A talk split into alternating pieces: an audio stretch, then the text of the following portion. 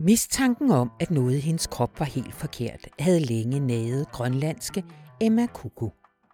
Hun havde voldsomme underlivssmerter og uregelmæssige blødninger, og hun kunne læse, at det kunne nogle gange ske, hvis man havde spiral. Men Emma havde ikke spiral, så meget vidste hun.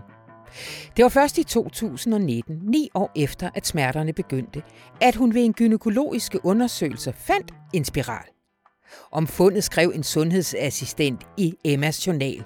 Stakkels hende, hun er meget vred og også ked af det. Det kan jeg godt forstå.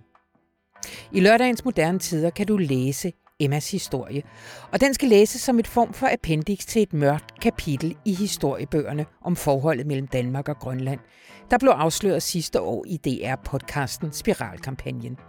Der handlede om, hvordan tusindvis af grønlandske piger og kvinder systematisk og uden samtykke fik oplagt spiraler i 1960'erne og 70'erne. Og det kunne man jo så håbe var bare dengang, men som man kan læse i lørdagens moderne tider, så er det også en nyere historie. Lærke Kramon, hun fortæller sidst i programmet. Og velkommen til Radio Information. Mit navn er Anna von Sperling. Rune Lykkeberg han er her i den her uge med en optur over FN's generalsekretær Antonio Guterres, som har lavet en beslutning om kun at lade dem tale i FN, der kan andet end tale, nemlig at leve op til klimamålsætningerne. Men allerførst skal vi til Tyskland, hvor Alternative for Deutschland har voldsom fremgang. Fordi de ikke, som det yderste højre i resten af Europa, har modereret sine budskaber i håbet om parlamentarisk indflydelse. Faktisk tværtimod har de gennemgået en radikalisering, der til sydenladende virker. Rigtig hjertelig velkommen til.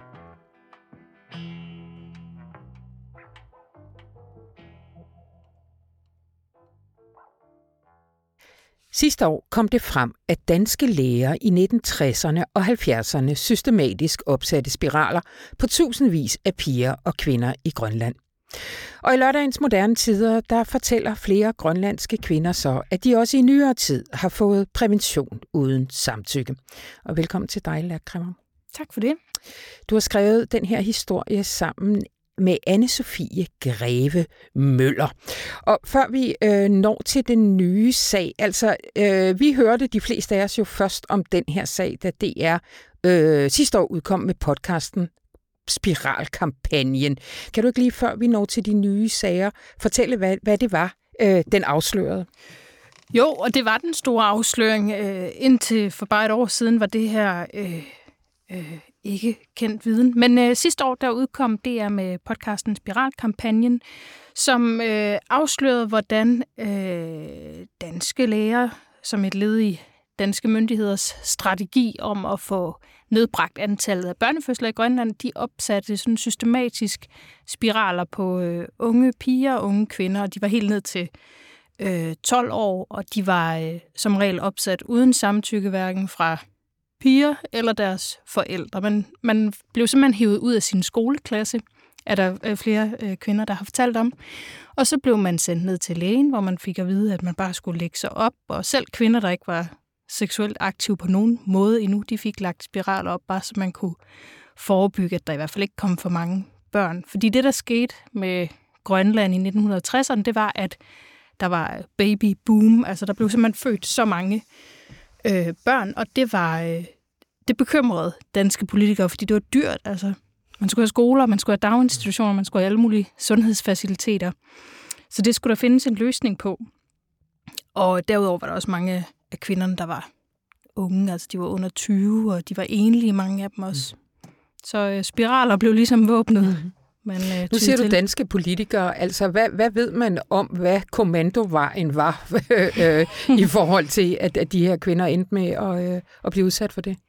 Øh, jamen det kan man sige, det er der faktisk en stor øh, undersøgelseskommission, der netop er gået i gang med at undersøge og skal afdække. Så det, det, det øh, kan godt være lidt farligt at begive sig ud i. Ja. Men, men, men det, det er dokumenteret øh, sidste år, det var, at... Øh, at øh, hvad hedder det, Grønland var selvfølgelig øh, styret af Danmark, og der var et Grønlandsministerie, og der var en sundhedsstyrelse, som skrev, øh, altså lavede sådan en, hvad hedder det, en familieplanlægningsstrategi.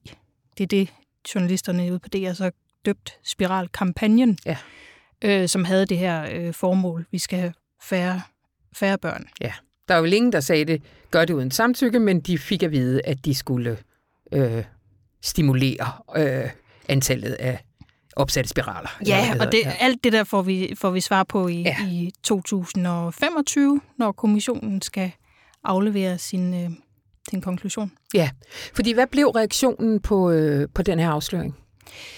Jamen, det blev jo, at, øh, at, at altså, for, altså, det sendte jo både, altså især et chok igennem Grønland, men også, øh, men også Danmark. Altså, øh, der var jo, øh, der var jo øh, politikere, der talte om det som øh, folkedrab, fordi man jo bevidst har forhindret en bestemt gruppe mennesker i at føde flere børn. Og øh, derfor aftalte den grønlandske regering og den danske regering i september sidste år, at øh, der skulle nedsættes den her fælles kommission, som skal, som skal kuglegrave hele, hele området fra, fra 1960 og så frem til 1992, hvor Grønland hjemtager sundhedsområdet og selv får ansvar for det, hvor Danmark ligesom træder ud. Og det har man så, øh, ja, har man gjort det ud for en formodning om, at, øh, at, at det stopper der? Øh, ja, og man har jo gjort det ud fra, altså, de, det skal lige siges, at sagerne koncentrerer sig om 60'erne og 70'erne. Ja.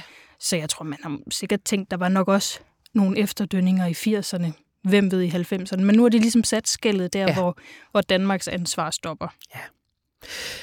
Det, som øh, I skriver om her i, øh, i lørdagens moderne tider, det var, at det ikke stoppede. Øh, hvordan fik I, øh, hvad skal man sige, nys om det? Jamen, øh, det gjorde vi ved, at BBC sidste år i december skrev en artikel, som øh, medforfatteren på den her artikel Information, anne Sofie, hun øh, opdagede, øh, og den øh, viste noget ret vildt, og den fik meget lidt opmærksomhed, faktisk både i Grønland, men, øh, men også, øh, altså også uden for Grønland. Der var nærmest ikke, i Danmark har vi slet ikke skrevet om det. Men det BBC, de skrev, det var, at de havde talt med fire øh, grønlandske kvinder, der alle havde oplevet at få prævention uden samtykke i nyere tid. Og mener, en stod frem med navn, tre var anonyme. Øh, de fortalte om, hvordan de i forbindelse med øh, provokerede aborter øh, var vågnet op og efterfølgende havde døjet med smerter, som de ikke kunne forklare, og så flere år efter fik de så øh, alligevel en eller anden form for forklaring, da de fandt ud af, at de havde en spiral, de hverken selv havde sagt ja til, eller var blevet oplyst om, de havde fået. Øh, men den historie fik ikke rigtig sådan gennemslagskraft, så øh, vi fik lyst til at prøve at, at løfte det, i hvert fald fortælle om det herhjemme. Ja. Og I øh, fortæller øh, tre historier, Emmas, Thomasines og Nukas historie. Vi har jo ikke tid til dem alle sammen her, og heldigvis kan man jo lige bagefter gå ind og, øh, og lytte til, til alle historierne i den, i den oplæste version. Men, øh, men kan, du, kan, du ikke, øh, kan du ikke bare for at, give et, for at illustrere, hvad der er sket, øh, fortælle en af historierne? Jo, det kan jeg godt. Skal jeg lige tænke, jeg tror, jeg vil fortælle øh, Nukas historie. Så. Altså, øh, det er min kollega Anne-Sophie, der møder Nuka i øh, Nuuk.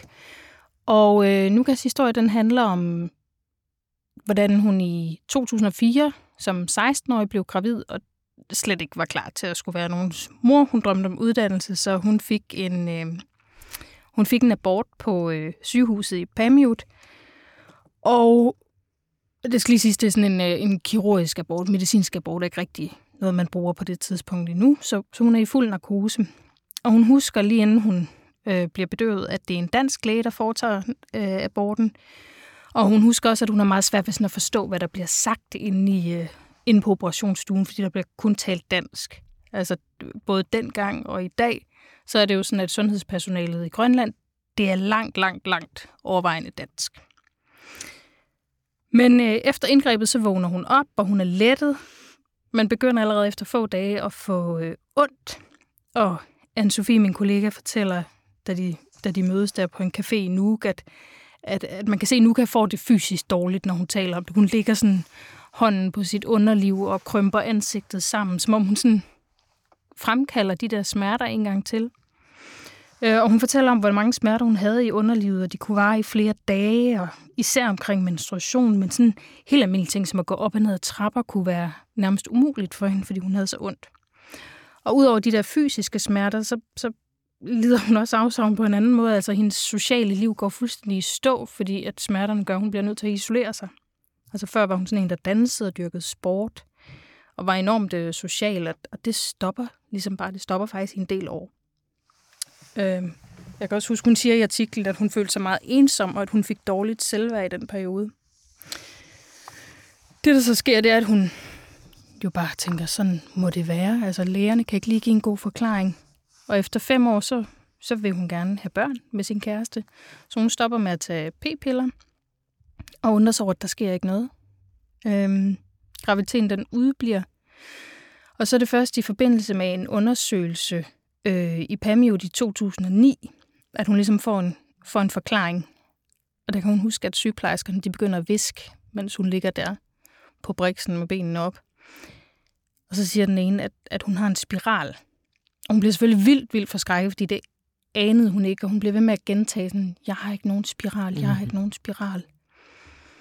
Og da hun så ligesom har sundet sig, så beder hun selvfølgelig om at få den, øh, få den fjernet. Og, øh, og hun beder også øh, øh, sygeplejersken om at, at kigge i journalen, hvornår, hvornår er den sat op.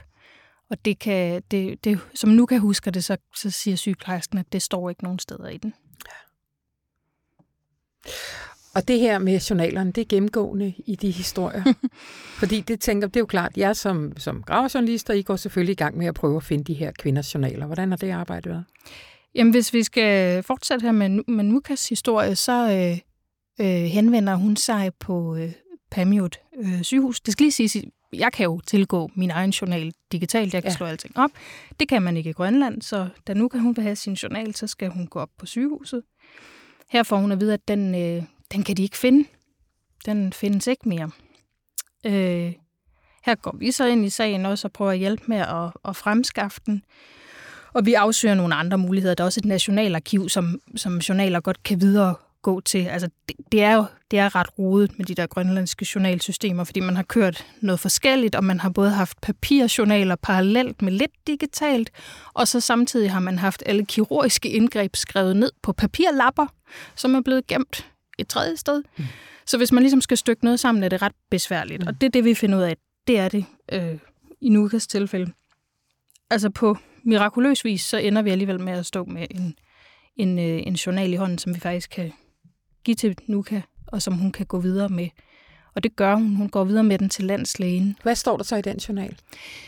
Jamen, der står øh, mange ting, men man kan sige, den rygende pistol, altså selve den kirurgiske abort, som hun siger, det er det eneste tidspunkt, jeg kan få, have fået lagt en spiral op. Jeg har ikke ellers været i narkose.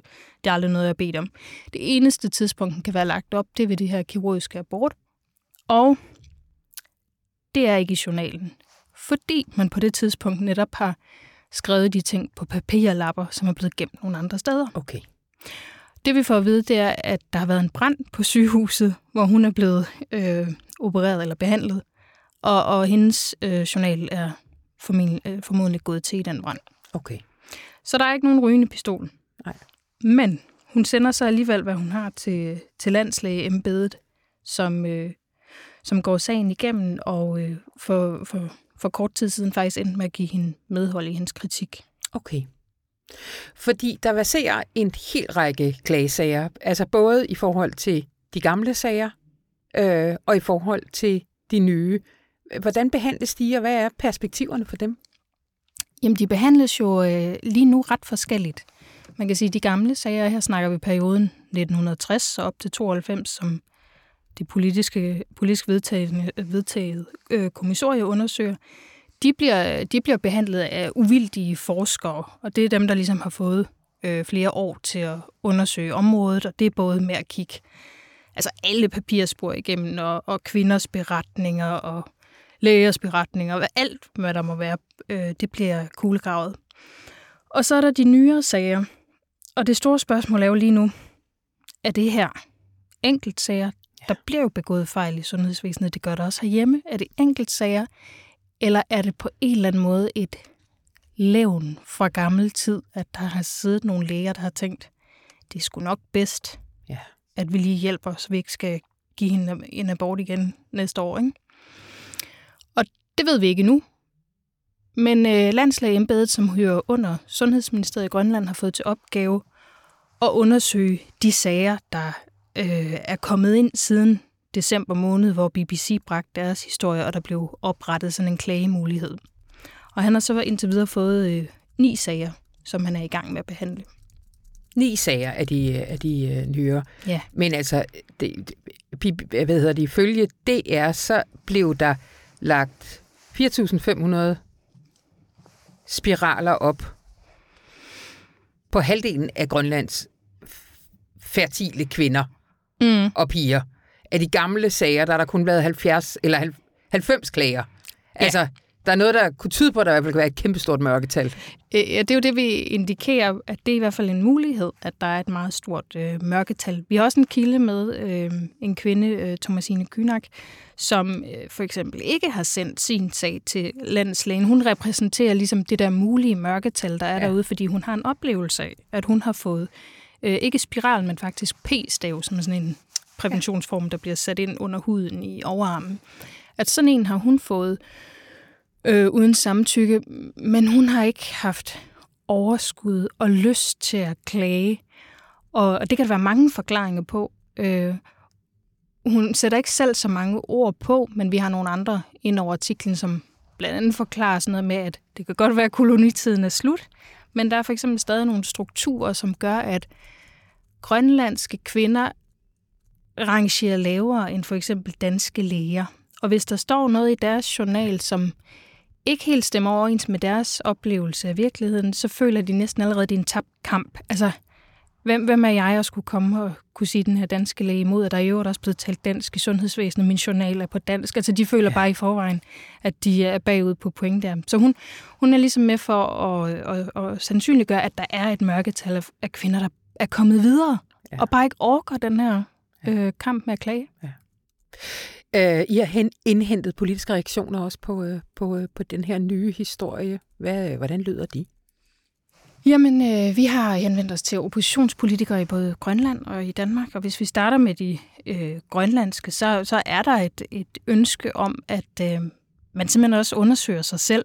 At man ikke stopper kommissionsarbejdet i 92 og bare siger, at det var Danmarks skyld det hele, men man også kigger på sådan, hvad har vi selv af svangerskabsforebyggende praksis? Hvad har vi ja. selv af praksis i forbindelse med aborter? Øhm, der er også et øh, Grønlandsk Institut for Menneskerettigheder, som også kræver, at, at man undersøger øh, tiden helt op til i dag. Og det kan man sige, vi har talt med, eller vi har fået skriftlige svar fra Grønlands sundhedsminister Mimi Carlsen, som altså selvfølgelig beklager dybt de her sager fra nyere tid, også og kalder det fuldstændig uacceptabelt. Men, men hun ved heller ikke endnu, om der er tale om enkeltsager, eller om det er udtryk for noget strukturelt i sundhedsvæsenet, som hun skal reagere på. Så, så derfor har hun indtil videre afvist, at, øh, at man skal lave en stor undersøgelse af tiden fra 92 op til i dag. Okay. Uh, gå ind på øh, uh, information.dk og lyd og uh, hør resten af artiklen og kvindernes historier. Og tusind tak til dig, Lærkremmer. Velbekomme.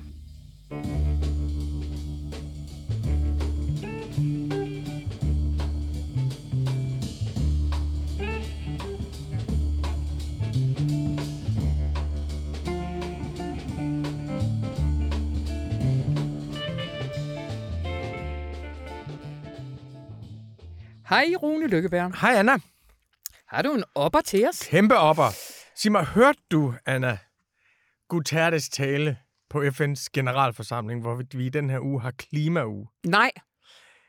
Men altså, Guterres minder jo lidt om Dagbladet Information mm. i mhm. den forstand, at hans taler er en slags variationer over at få folk til at fatte, nødstilstanden på klimaområdet. Og, og på den ene side, så er der jo et eller andet hjælpeløst over den her mand, der står og ikke er folkevalgt, men er leder for de forenede nationer, ja. og bliver ved med at sige det samme, og der sker ikke noget. På den anden side er der også noget ufatteligt beundringsværdigt over, at han simpelthen nægter at give op, og nægter at resignere, og nægter at udstråle resignation, men står og siger blandt andet de fantastiske ord, Humanity has opened the gates of hell. Ja. ja. Øh, og det var en fan, altså hans tale var på det dramatiske niveau, den skulle være på. Øh, og, og det var den, altså et FN, som jo er dramatisk svækket. Der er at de fem i år, det skulle vi måske lige sige, i år er et stort år for FN. Det er 75 år for, at FN blev grundlagt, mm. og Eleanor Roosevelt holdt den berømte tale, de forenede nationer. Øhm, 75-året. Vi er jo tilhængere af, af, af FN i meget, meget stor stil, fordi det er så vigtigt, at verden har en stemme, som ikke er bundet op på nationalstaternes interesser, men faktisk, at der er en interessefri global stemme, mm-hmm. punkt et. Punkt to, det er vigtigt, at der er et forhandlingsbord omkring, hvilket lande, der hader hinanden, de kan sidde. Så vi tilhænger af FN. Hele COP-systemet er også i FN, så der er alle mulige institutioner, som vi sætter pris på. Men i år, der er, kommer Kina ikke, Xi Jinping bliver væk, Indien kommer ikke, Modi bliver væk, Storbritannien kommer ikke, Rishi Sunak bliver væk, Frankrig kommer ikke, Macron bliver væk. Det vil sige, at de fem permanente medlemmer af Sikkerhedsrådet, der er det kun Joe Biden, der, der kommer og, og holder tale. Og det her ekstremt svækkede FN. Øh, og, og lad os lige uh, dvæle lidt ved det. Hvorfor kommer de ikke? Det er vel af uh, forskellige grunde. Forskellige grunde. Ja. Altså en udlægning er, at nu har der jo lige været G20-møde i, i, i Indien, og så har der været BRICS-møde i Johannesburg, og for, øh, for dem, vi tidligere kaldte for udviklingslandene, der har det vist sig at være vigtigere fora. Og der har i altså Indien har været begge steder, Kina var i Johannesburg. Så, så det er, der, er, der er andre fora, der betyder mere. Det næste er, at hvis du så ser på FN, altså hvad fanden er det for en verden, hvor Frankrig, Storbrit altså Frankrig og Storbritannien har en plads i FN's Sikkerhedsråd, altså permanente ja, medlemmer, ja, ja. og Indien ikke ja, har, og ja. Kina ikke har. Så der er også ligesom, hvad skal ja. vi med den her ja. øh, institution? Og så er der jo det, altså Putin, Rusland kan jo ikke komme, fordi der er en arrestordre på ham, og Xi Jinping har meget, meget svært ved at forlade Kina. Ja. Øh, så han kom jo heller ikke til Indien, det er der alle mulige spekulationer omkring. Men der er jo en stor krise der, så andre fora er blevet vigtigere. Nationalstaterne har andre interesser. Altså, at Rishi Sunak bliver væk, betragter jeg som nærmest debilt. Ja. Altså, så har det sådan, jamen ved du hvad, så bliver væk for altid. Ja. Så giver vi den der stol, I har den af historiske grunde, så giver vi den der stol til nogle andre. Jeg synes jo, man skulle sige, ud med, ud med Frankrig Storbritannien, og så give EU en plads, give den afrikanske union en plads, og Indien og Kina en plads. Ja. Så er vi kørende. Ja, ja, ja. Og så vil du så spørge, nu hvor Kina bliver væk, hmm? Indien bliver væk, Frankrig og Storbritanniens leder også bliver væk, hvad så med Danmark? Jo, Danmark, vi går den fuldstændig modsatte vej. Danmark, vi har seks ministre og tre partiledere i New York hele ugen, og man kan sige, at det er fordi Danmark er blevet helt vild med det globale samfund, er det fordi Lars og Jakob er med det, de nu tænker, at det skal være FN-år. Nej, det er det ikke. Det er fordi, vi laver en kæmpe propagandaindsats. Ikke for at få det globale syd med i FN's sikkerhed. Nej, men for at Danmark kan få en af de 10 ledige pladser. Så det kan godt være, at skibet synker, men der er altså en, der er altså en, der er altså en dansk loge, hvor der er en kæmpe fest og en kæmpe dansk delegation. Men og der er også dejligt i New York på det her tidspunkt af året. Ja, og der Autumn in New York. ja, og der er brug for Danmark i verden. og der er brug for Danmark i verden. Får vi lov til at sige noget? Ja, det gør vi da. Det, det, det, det, det gør vi klarer os godt. Og jeg ved ikke, om du har lagt mærke til, Lars Lykke, han giver nærmest interview til alle medier hver eneste dag, fordi han er verdensmanden jo. Ja. Så ja, der er mange, der bliver væk, til enkelt så er der mange, der kommer fra Danmark. øh, men der sker t- flere ting i FN-regi den her uge. Ja, fordi det er jo også klimauge. Og øh, der gjorde han jo noget fuldstændig pragtfuldt, Guterres. Det var, han gav kun de stater taleret til klimaplenarmødet, som var noget langt nok med deres klimaindsatser. Uh-huh. Så det vil sige, at de stater, der bare var kommet med en masse løfter og ikke havde nået det, de fik ikke lov til at sige noget. Og det betød, at Kina og USA for eksempel ikke fik lov til at, ikke, ikke fik lov til at sige noget. Øh, der var ganske få øh, stater i den europæiske union, som fik, øh, som, som fik lov til, som fik lov til at, at, sige, at sige noget, og så var der Barbados fik for eksempel lov til at sige noget. og så var der det største bifald overhovedet det gik til Kaliforniens guvernør, Gavin Newsom. Mm-hmm. Fordi han fik lov til at sige noget, fordi Kalifornien går jo ikke alene forrest i den grønne omstilling, men også i retssager mod den fossile industri. Og Gavin Newsom, som er demokrat, han holdt en tale, hvor han sagde, at det her er i virkeligheden ikke særlig svært. Det handler om at gøre sig fri af fossil energi. Det handler om at lade være med at støtte det, og det handler om at føre sager mod de virksomheder, som har, som har smadret vores, vores naturgrundlag. Så Gavin Newsom fik et kæmpe bifald der er selvfølgelig nogen, der vil sige, at det er ikke i FN sådan, alle skal have lov til at tale. Jeg må sige, at jeg elsker det. Jeg elsker, at den tid er forbi, hvor klimakratisterne kan stå og holde deres store tale. Nu er det dem, der leverer om, så er det fra Barbados eller Kalifornien. Jamen, øh, kæmpe optur. Kæmpe optur.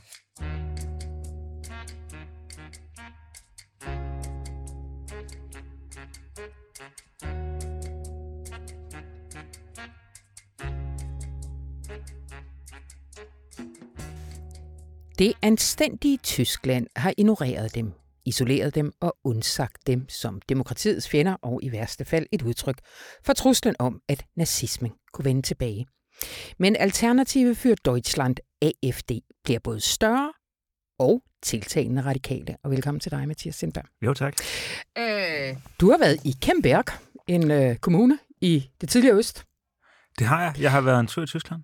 Og øh, du har mødt den mand, som skal sikre, at Alternativ for Deutschland også øh, får indflydelse der. Mathias Lich- Lischke? Liske. Lischke. Øh, hvad er det for et sted, og hvad er han for en?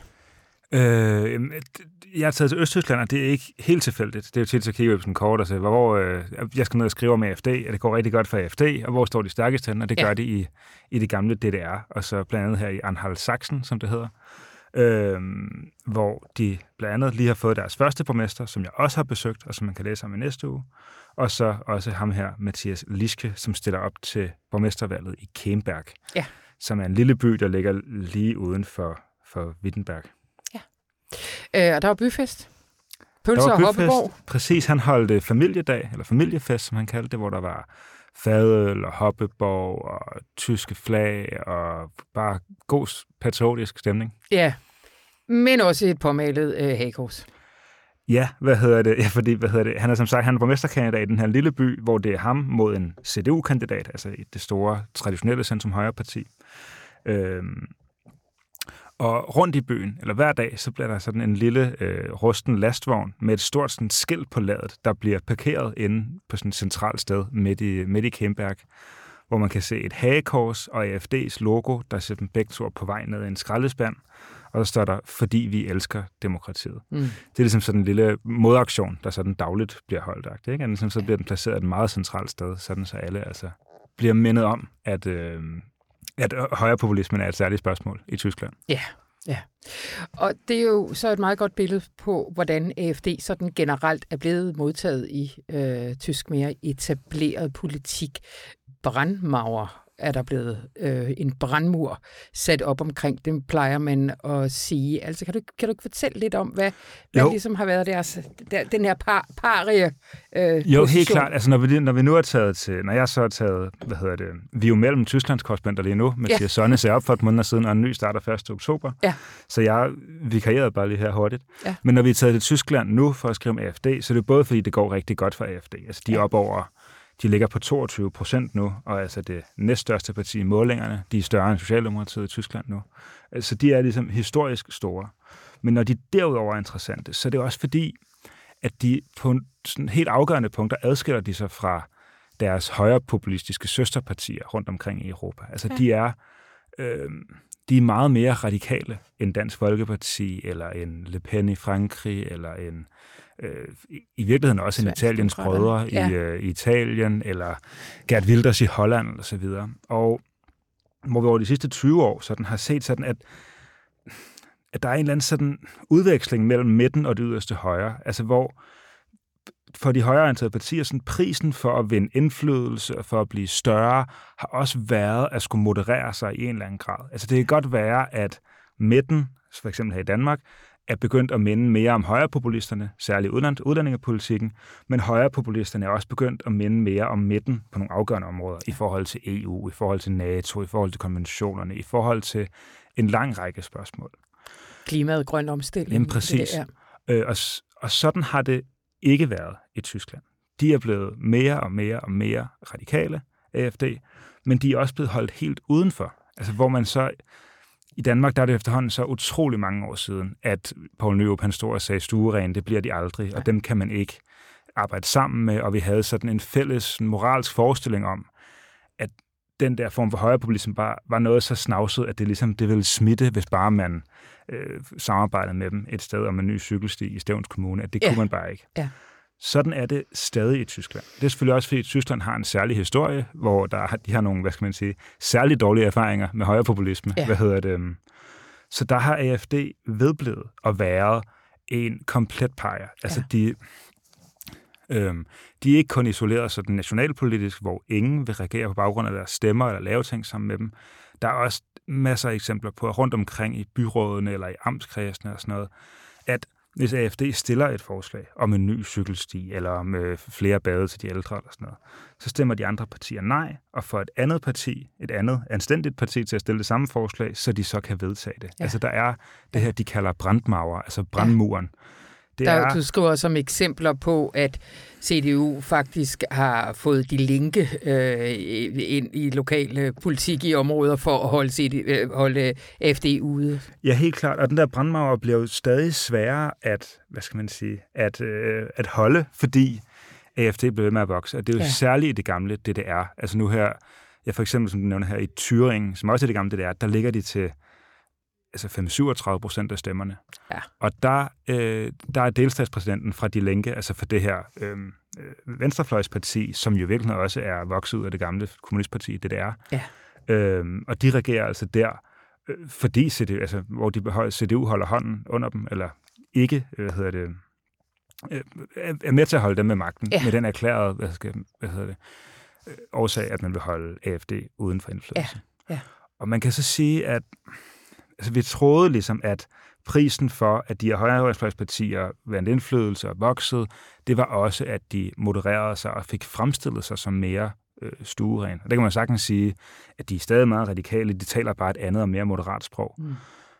Men uanset hvordan man laver den diskussion, AFD gør ingen af tingene. Altså, de er både blevet øh, mere radikale i substansen, og i virkeligheden også i retorikken. Ja, der var, du har et, et, et, må man sige, uanset hvad, en meget elegant formulering fra Maximilian Krah, som siger, vi er ikke den slags sanger, der spørger publikum, hvad de gerne vil høre.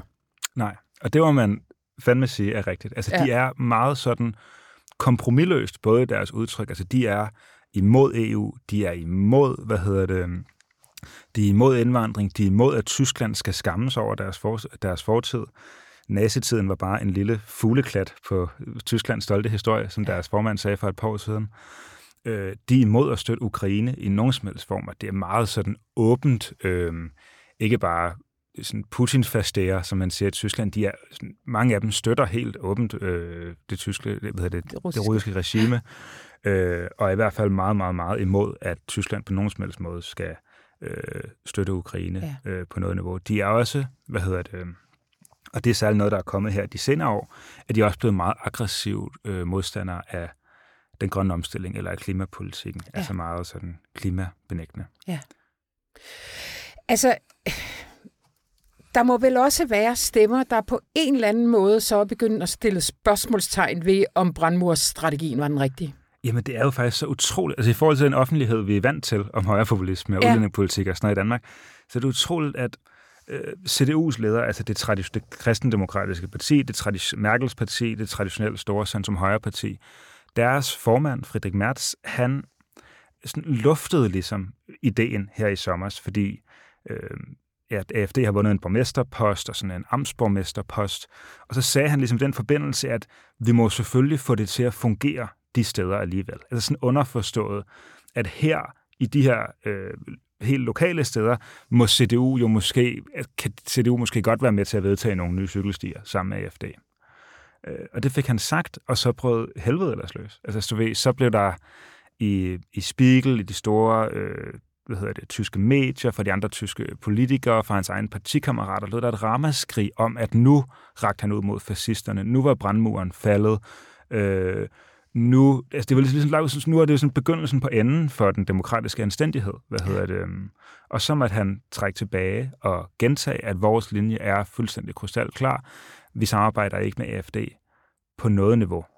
Og det er jo interessant, CDU, de er jo, og jeg er for tiden uden for regeringen, hvad hedder det, øhm, og oppositionsparti, og er det, det største parti i meningsmålingerne, og vil sammen med AFD have et meget sådan komfortabelt og markant flertal. Ja. Og det er jo det, vi har set stort set øh, alle andre steder i Europa. Altså det var det, Anders Fogh gjorde med Dansk Folkeparti. Øh, øh, det er det, som hvad hedder det, de spanske konservative gerne vil gøre med Vox. Det er jo ja. også sådan, at øh, Sverigedemokraterne endelig kom ind i varmen, selvom, Præcis. hvad skal man sige, øh, Sverige også havde forsøgt sig med anstændighedens ja. armslængde i, helt, i lang tid. Helt almindelige tal til Så 90, det, eller hvad det nu hedder. Det i... kunne CDU gøre, og det vil den, hvad skal man sige, den... Øh, parlamentariske logik, der har tvunget højrepopulisterne ind i varmen alle andre steder i Europa, vil også gøre det muligt. men der er bare noget i den tyske offentlighed, der er noget i, den, øh, i, i tysk kultur, der er noget i, øh, i Tyskland, som bare gør, at det er umuligt og utænkeligt. Han kunne ikke engang foreslå, han kunne ikke engang lufte ideen om, at man måske kunne lave noget lokalt sammen med AFD's borgmestre, uden at han altså blev nødt til at trække det tilbage. Men hvad så med, hvad skal man sige, de tyske intellektuelle? Fordi altså, jeg kan jo heller ikke lade være med at tænke om det der begreb Maurer er helt heldigt, da det jo altså også handler om, at det primært er i øst, at de er fremgang. Det er vel, hvis man ikke på en eller anden måde finder en måde at lytte en, en ny mur gennem Tyskland. Man altså, kan i hvert fald ikke... sige, altså man kan så sige, at den store historie år, det er jo ikke bare, at de har været store i, i, øh, i det, det, det gamle der i lang tid, nu er de så blevet endnu større. Man kan sige, at det nye er så, at de også er begyndt at blive store nogle steder i Vesten. Ja. Men jeg kan i hvert fald sige, at den der sådan øh, strategi om isolation, altså den der med at sige, I er øh, uanstændige, I er ikke stuerene, det bliver I aldrig. Man kan sige, at både som moralsk manifestation og som politisk strategi har det sine begrænsninger. Altså fordi man kan sige, når de bliver tiltagende mere ekstreme, så skyldes det jo også, at de andre partier ikke engagerer sig med dem, at de ligesom er fritaget ja. for den, hvad skal man sige, fra sådan en rationel, kritisk offentlighed, de ja. ikke behøver at forsvare sig overfor. Ja. Der er jo en anden form for ekokammer-effekt af det. Det er det ene. Det andet er, at øh, mange steder, og det er altid sådan noget med at handle om populismen af det her, populismen af det her, men mange steder, så handler højpopulismen jo også om ligesom at præsentere et billede af, at den etablerede øh, politik, af eliten, af business as usual, ligesom er det samme, og det er ligegyldigt, hvad du stemmer, for det hele er alligevel bare sådan en stor midte, og øh, er sådan af de samme sådan øh, elitære interesser osv. Ja. Ikke? Og der kan man sige, at det løfte, der er i partiets navn, altså Alternative for Deutschland, ja. at vi er det egentlige alternativ, bliver jo i en anden forstand også bestyrket af, at de andre partier, Aldespartei, som øh, AFD selv kalder dem, at de jo i den her sammenhæng optræder med sådan en fælles front, som om de faktisk er det samme og mener det samme i ja. forhold til, øh, til AFD. Og det gælder både i forhold til AFD som institution, men også så mange af de politiske spørgsmål, som de har bragt frem, altså som de markerer sig på, som jo er øh, indvandring, EU-kritik, nu kritik af den grønne omstilling og støtten til Ukraine. Altså når de spørgsmål ligesom også bliver behandlet som sådan, sådan illegitime eller sådan uanstændige at tale om, så får AFD, men rigtig politisk kommentator, jo også en meget stor bane at spille på. Ja. At de kan sige, at vi er ligesom det eneste egentlige alternativ til den sådan store, grumsede, dysfunktionelle øh, politiske midte, du ellers kan stemme på. Ja. Øhm. De kalder det også politikvente, altså en politisk omvæltning. Ja. Det lyder jo også øh, i en tysk sammenhæng en lille smule creepy. Men hvad, hvad, jo, men så er det også et spil på det, som øh, den nuværende regering, altså alle de grønne, kalder energivente. Altså ja. at man skal væk fra Præcis. atomkraften, man skal væk fra kullet, man skal have, øh, hvad skal man sige, øh, vindmøller og grøn ja. energi og den store grønne ja. omstilling. Og det har været en langt mere sådan betændt kamp i øh, Tyskland, end det har været i Danmark. Ja.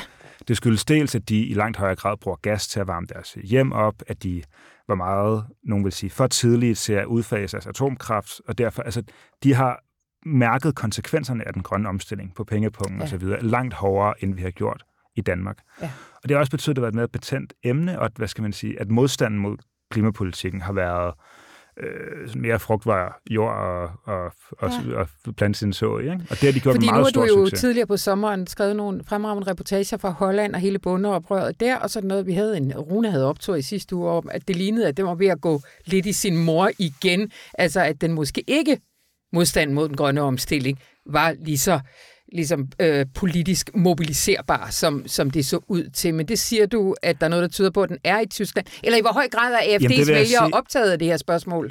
Det er de optaget af. Det er, altså, det er helt klart. Ja. Man kan tage sådan AFD, der er sådan nogle så af sådan historiske perioder. Det startede som en meget EU-kritisk bevægelse, så omkring flygtningekrisen 2015, og da Merkel sagde, at vi schaffen, der blev det meget hård, øh, hvad skal man sige, stram udlændingepolitik.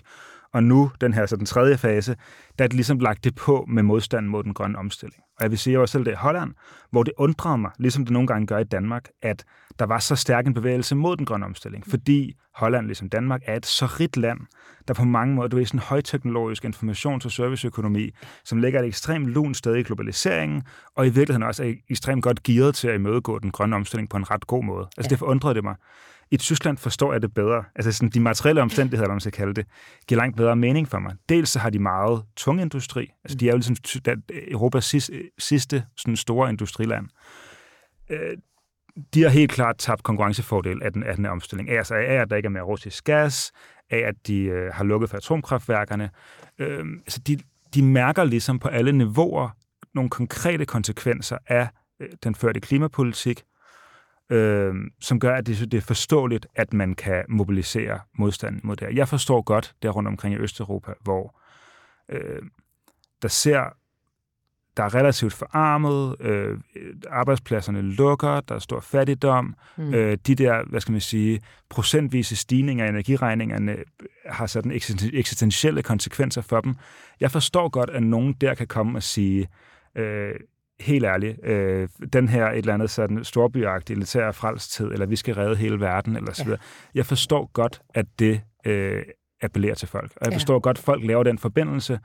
Der bliver hele tiden bygget flere vindmøller, de snakker om den her grønne omstilling, og jeg kan kigge på min energiregning og se, at det bliver hele tiden markant dyrere. Ja. Altså at forbinde de to punkter, øh, det forstår jeg godt er effektiv politik i Tyskland. Også ja. på en helt anden måde, end, jeg, end, end, end, end i Danmark eller Holland. Ja, Æh, hvornår der er valg i Siger du Kemberg? Kemberg? Der har været valg, faktisk. Der har været valg. Nå. Nu vil jeg ikke afsløre for meget i forhold til, hvad skal man sige, øh, artiklens indre suspense, men øh, vi får både valgkampen og øh, resultatet, hvis man, øh, hvis man læser med.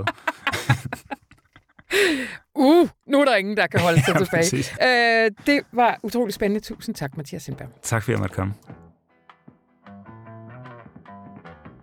Det var, hvad vi havde fra denne uge. Gå ind på information.dk-lyd og lyt til meget mere.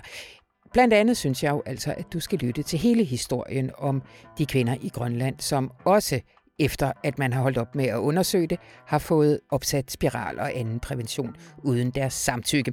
Og i den forbindelse, hvis det nu er sådan, du ikke har hørt den DR-podcast ved navn Spiralkampagnen fra sidste år, så vil jeg da virkelig også opfordre til, at du går ind på det er Lyd og lytter til den. Mit navn er Anna von Sperling, og det her program det var klippet af Rune Spare Gertsen. Ha' en rigtig dejlig weekend.